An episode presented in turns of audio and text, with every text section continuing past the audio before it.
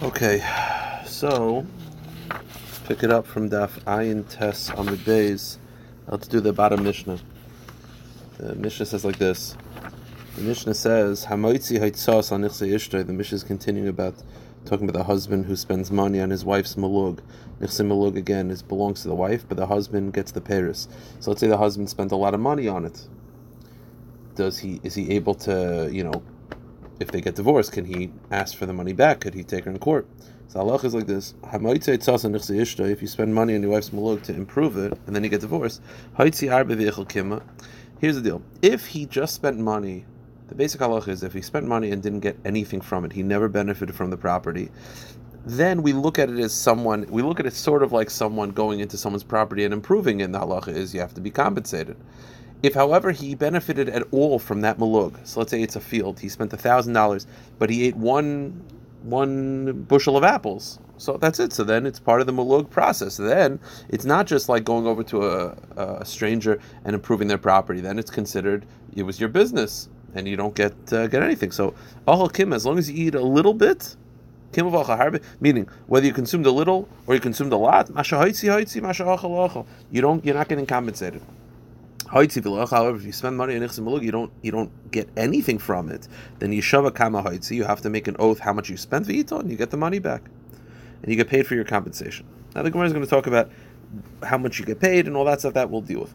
Kama kema, how much is considered a little bit of eating, which even if you eat that amount, even a tiny bit, then you can no longer claim any compensation.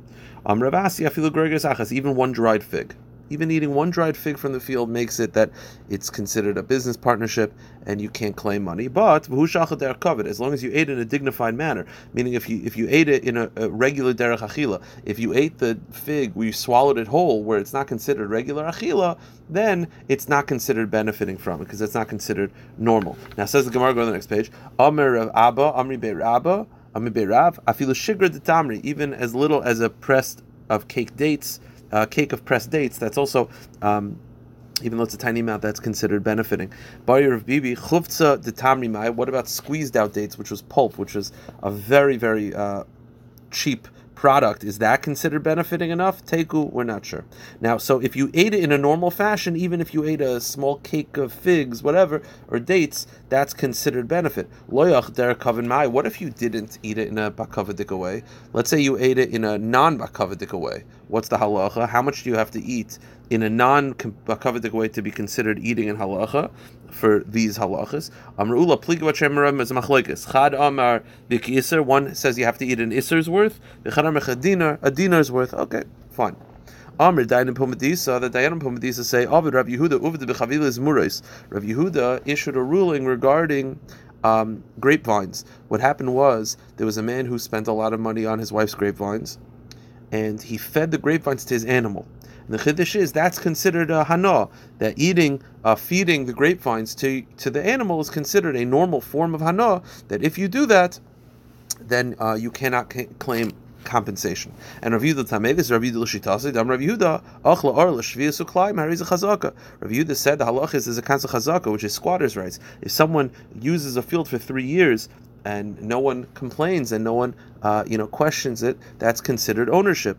And the halacha is that if you stayed in a field for three years and you ate arla, shvius, and klayim by feeding them to the animals, you ate grapevines of arla, shvius, or klayim by feeding them, you can't eat it because you can't eat it. But the grapevines, which are not prohibited by arla, shvius, and klayim, if you fed them to the animals, that's a chazaka because that's considered norming. You normal. You see that eating, feeding grapevines to an animal is considered a normal form of achila. If it's a normal form of achila, that's why when it comes to the laws of chazaka, and that's why over here uh, you no longer can request compensation.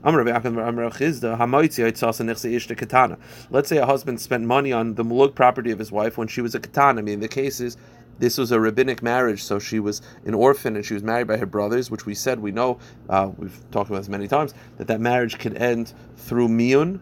So the halacha is that if uh, if she eats, if if a man spends money on his wife's property in such a marriage when she's a katana, then he could claim even if he consumed the benefit, he could still get compensation.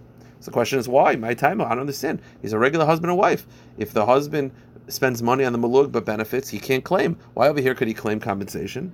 Of the The answer is people know the Rabbanah knew that this marriage, the husband is not going to want to spend a lot of money because he knows that she could do miyun any second and make the entire marriage null and void. So in order for him to feel confident, they made a deal with him that if they ever get divorced, he can claim compensation even if he benefited from it. So it was in order to sort of help this marriage along.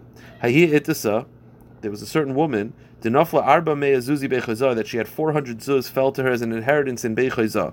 So the husband went to go get the money. Ozla gabra apik shis meya arba meya. Uh, this sounds like a bad business deal. He he went on the trip to get the 400 zuz, but he ended up spending 600 to get it. So he spent a lot of money to try to get this uh, this this money that fell to her. Now, Badi Kasi, when he's coming home, he, he needed one more zuz for traveling expenses. The Shakuman, and he took it. So also the Kamid Ravami. So now he spent 601 uh, uh, zuz on this process. So he came in front of Rami uh, to demand compensation for the money he spent trying to get the inheritance when they got divorced. He felt no, you can't claim it. Why? Because he felt that when he took uh, when he took the one zuz, he felt that that was considered benefiting from the nichse and uh, and uh, it's like he looked at the money as sort of like the fruit and by you taking the one zuz, that's benefiting. Once you benefit, you can't ask for compensation. So the Gemara says, Wait a minute. That's only true when you benefit from the fruit of the labor. Over here, you took the money. The money was the principal. By him taking the money, that's not benefiting from the nichs malug. That's borrowing money from his wife. It's one thing. Listen, you spend money on a, on a on an orchard, and then you eat the fruit. That's benefiting from the Paris. Over here, that's not benefiting from the payers. He ate the he, he took the money. That's borrowing money from the the estate. It was another way of just it was another expense. Meaning instead of looking at it as it cost six hundred dollars and he benefited one, look at it as he, it cost him six hundred one dollars. In which case he should be able to demand compensation. The Gemara says, You're right, Imkain. You're right, if that's the case, then it's as if he did not benefit at all and he could demand compensation. So halacha is that if he spent money on nichsim malug but didn't benefit, he could make an oath about how much he spent, and he takes what, what it cost him. You only spend the val. It's only true if the value of the improvements is equal to the expenses. Meaning, Ravasi is telling you two things. One is that the expenses, if if the improvement was more than the expenses, then you get the expenses without it. Okay, basically, you're always going to get less. So let's say you spent $100 and that caused it to go up $500, you're going to get $100. If let's say you spend $100 and only went up 50 bucks, you're only going to get 50 bucks. We always make it less. The question is when he said, who the who she is sheva was he saying that you could take the lesser amount without an oath? Was that what he meant? Meaning, there's two ways you could look at what he said. One is that if if if the expenses are less than the improvement, meaning, so let's say the expenses are $100 but only prove 50 you can take 50 without an oath or he's saying that you always just take the less amount. Is he saying that you could take the less amount without an oath or he's just saying you always take the less amount? So the Gemara says, so what did he mean? If the improvement was greater than the expense you could take the less amount without an oath. Meaning if let's say you spend $100 but went up $500 you take $100 without an oath. That's what he's saying. If you want it meaning you don't take the greater amount you take the lesser amount without an oath. Now Now, the kasha is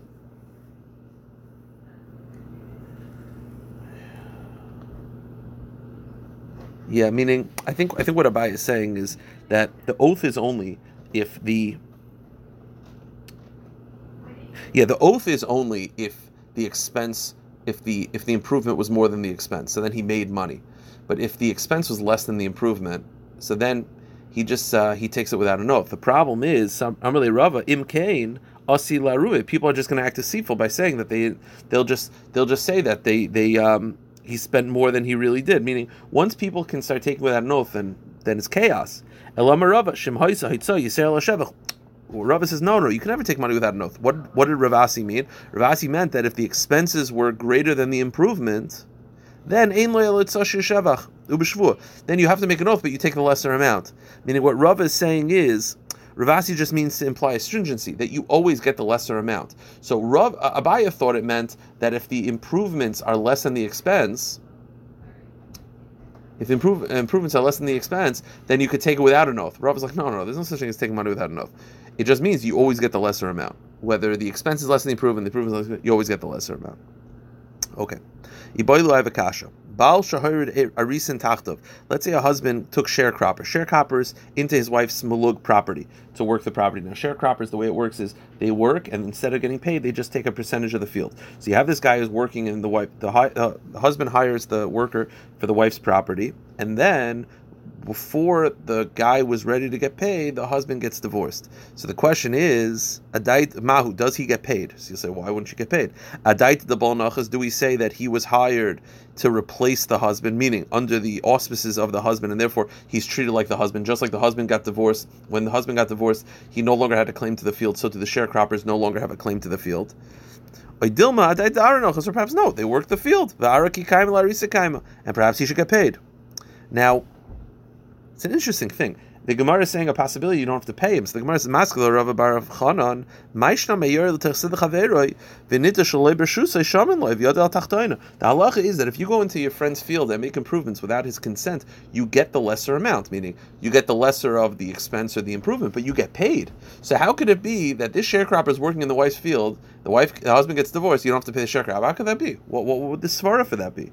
So the answer is Hasam Laki Inish Hacha The answer is when you go into someone's field and you improve it, no one else was going to do that. So therefore you should get paid. But over here, if the sharecropper didn't work, what would happen? The husband would work. So then the sharecropper's work, it sort of looks at it's like a loss for the wife because had they not meaning the sharecropper is now working and wants to get paid. And if the sharecropper didn't do it, then the husband would have done it.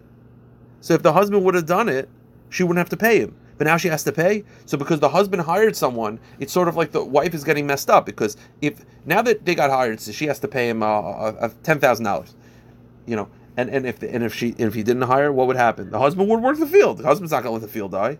So now it's because the husband was lazy, he hired them. But now they're divorced. It's like I get it when they're married, so the husband can make that choice. But now they're divorced, the wife is, is on the short end. So I understand why there's a possibility you don't have to pay. So my have what's the halacha? Amr Avuna B'der Yeshua, Chazin, and we check. So if the husband is a sharecropper, meaning if the husband is capable of working the field, so then Taka, the wife is getting messed up, then Istalaklu Bal Istalaklu, then you don't have to pay the sharecroppers. But if the husband is not working, he wouldn't have done it anyway. He would have to stop hire anybody. So then Ara Larisa Kaima, then you're going to have to hire someone anyway, in which case you have to pay the sharecropper. That's the halach.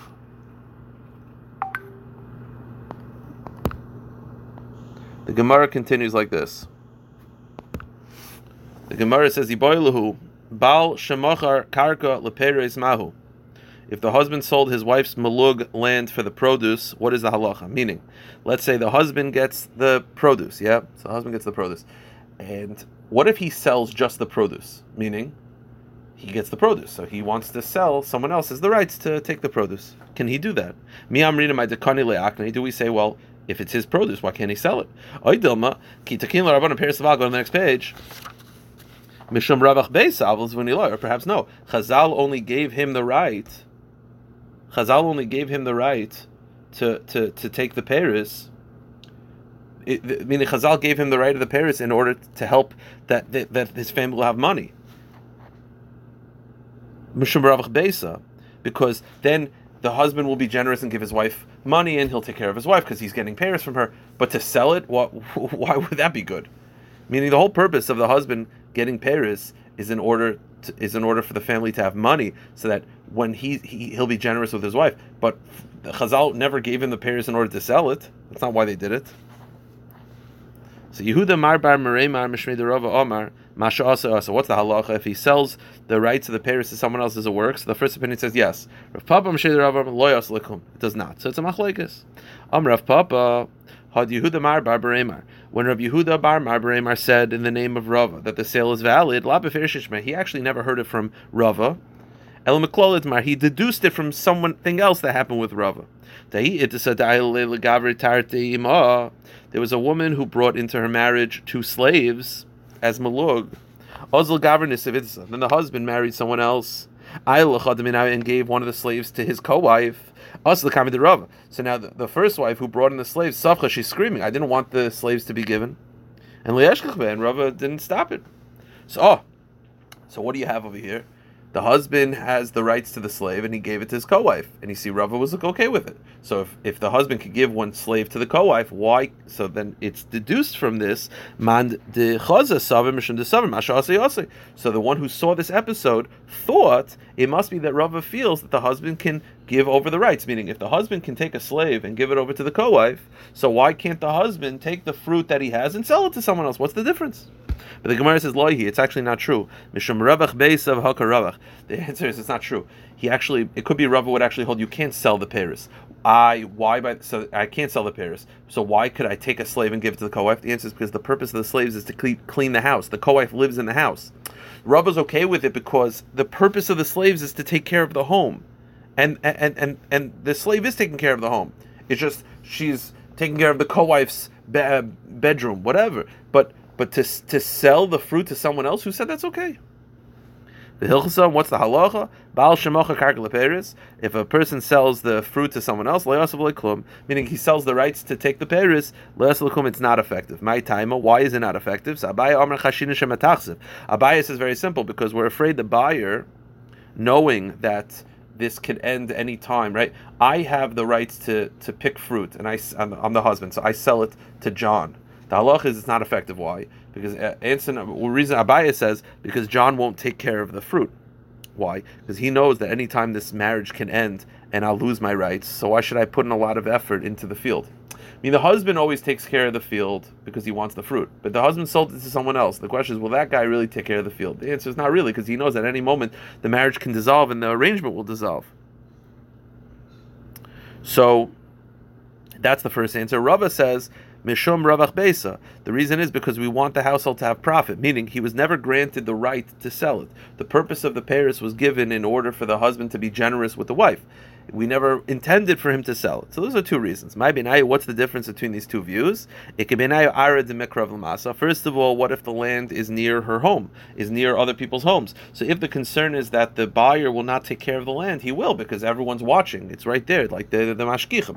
But if the concern is that the husband doesn't have the right, he still doesn't have the right. Inami bal or perhaps the nafkamina would be where the husband is a sharecropper meaning the husband himself works the field and he won't allow it to deteriorate. So if you're worried about deterioration, the husband won't allow it. If you're saying the husband doesn't have the right, he still may not have the right. Inami bu iska, or perhaps a nafkamina would be if the husband takes the money that he gets from this sale and uses it to make the house better. If the whole reason why we we, we don't want him to do it is because the reason for this is to is for him to be generous with his wife, he'll be more generous because he's making money off this. But if the reason is that it'll deteriorate, Itaka will still deteriorate. Okay, new Mishnah. We'll do this Mishnah, then we'll stop. Shemeris Yavam Shenafla Nechasim. You have a woman who's awaiting to do Yibam. So the halacha is so she had her stuff from her first marriage. She was owed money from her first marriage, 200 zuz. And now her husband died. She's waiting to Yibam. The question is, how do we look at her at that matziv? Is she like a, a woman after Kedushin? Can she sell the property? Is she single? She has Zika. She has to do Yibum. Is that enough to stop her from selling? So,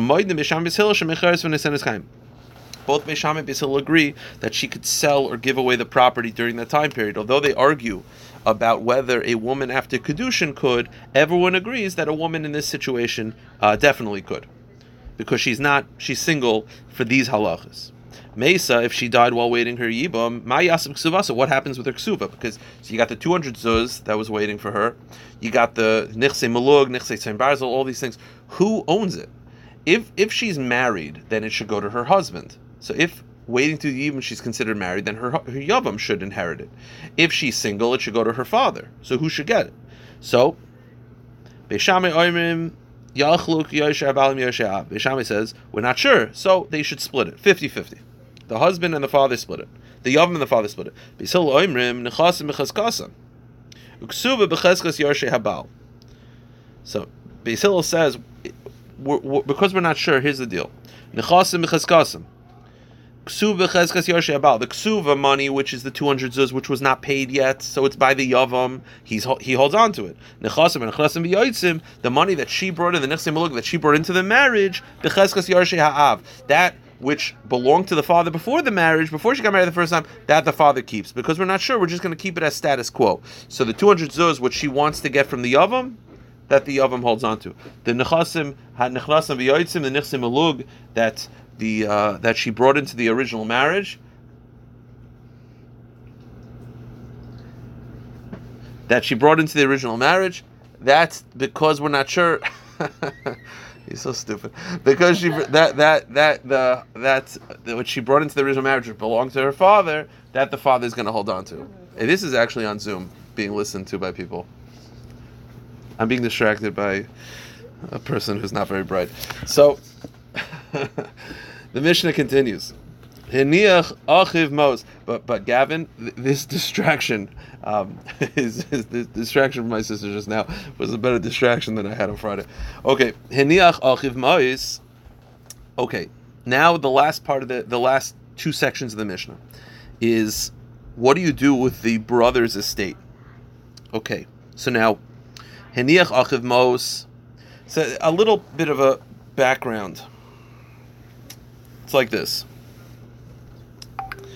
Um, when she does Yibum, she doesn't write her own ksuba. All the ksuba obligations, the 200 zuz, and all the obligations um, are taken from the original brother's estate. Now, generally, when a woman is has a ksuba, the husband, you know, if when the husband dies or divorces, if there's cash, she takes it. Whatever, if there's money, she takes it. If he sold it, then she'll go and she'll get it from the sale. She'll try to undo the sale. Yibum is different. A woman waiting Yibum, the halacha is that Chazal didn't want her to be at a disadvantage because if she's only getting money from the husband's, the first husband's estate, if the first husband's estate, if they send all the money, it's going to be very hard for her to get it. So what they did was they made it like this: the the the Yavama's lien on the properties of the first husband's estate is much stronger than the standard lien. The standard lien is where if it's available, she'll take it, and if it's sold, she'll have to go undo the sale. That's not the way it is by the first husband's estate. The halach is such a strong lien for her ksuba that they actually can't sell it. What they have to do is sort of what we did in the first Mishnah, which is like the Nichse Malug. It has to be sold and spent on something that the principal will still be there for her. So they'll they'll take the uh, estate, the money from the estate, and they'll spend it, but they'll spend it on things that will make sure, like they'll buy land, and then the family can have the payers, but the land is set aside for her.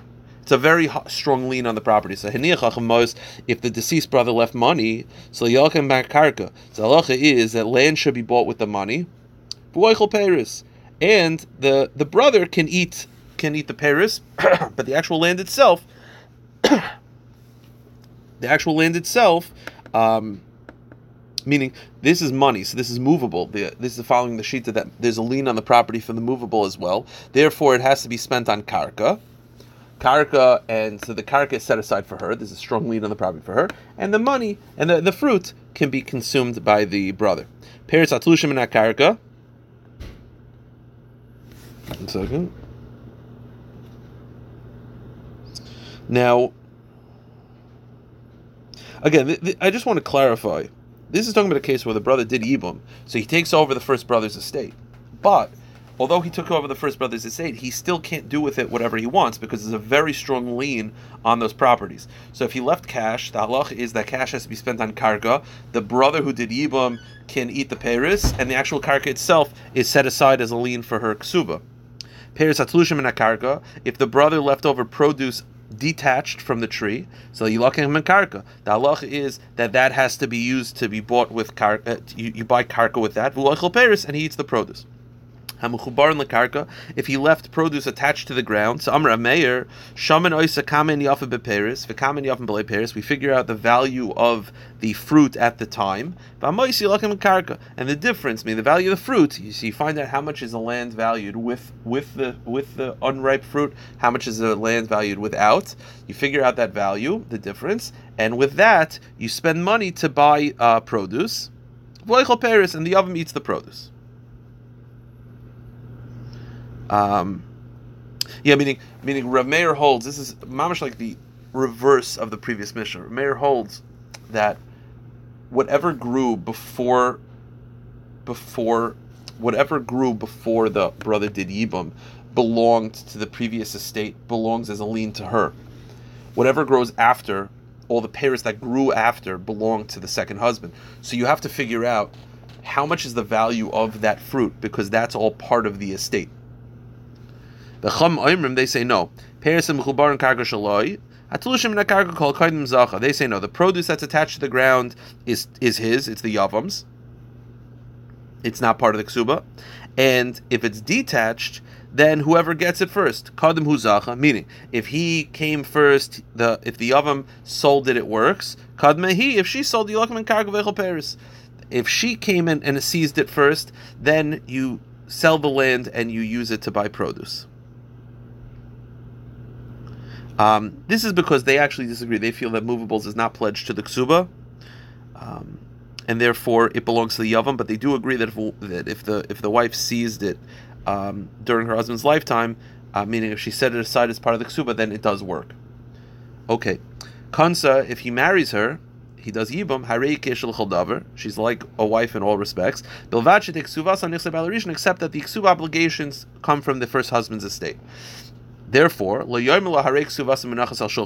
again, that means that let's say again, so let's say the husband the husband died, the brother does yibum, and he gets all of the brother's estate. The brother's estate was worth hundred thousand dollars. So as I said, all of that is a lien on the property. It's a lien on the property. You can't just sell it because it's all lien for the ksuba. Now the ksuba is worth let's say ten thousand. So that means hundred thousand is lien because of ten.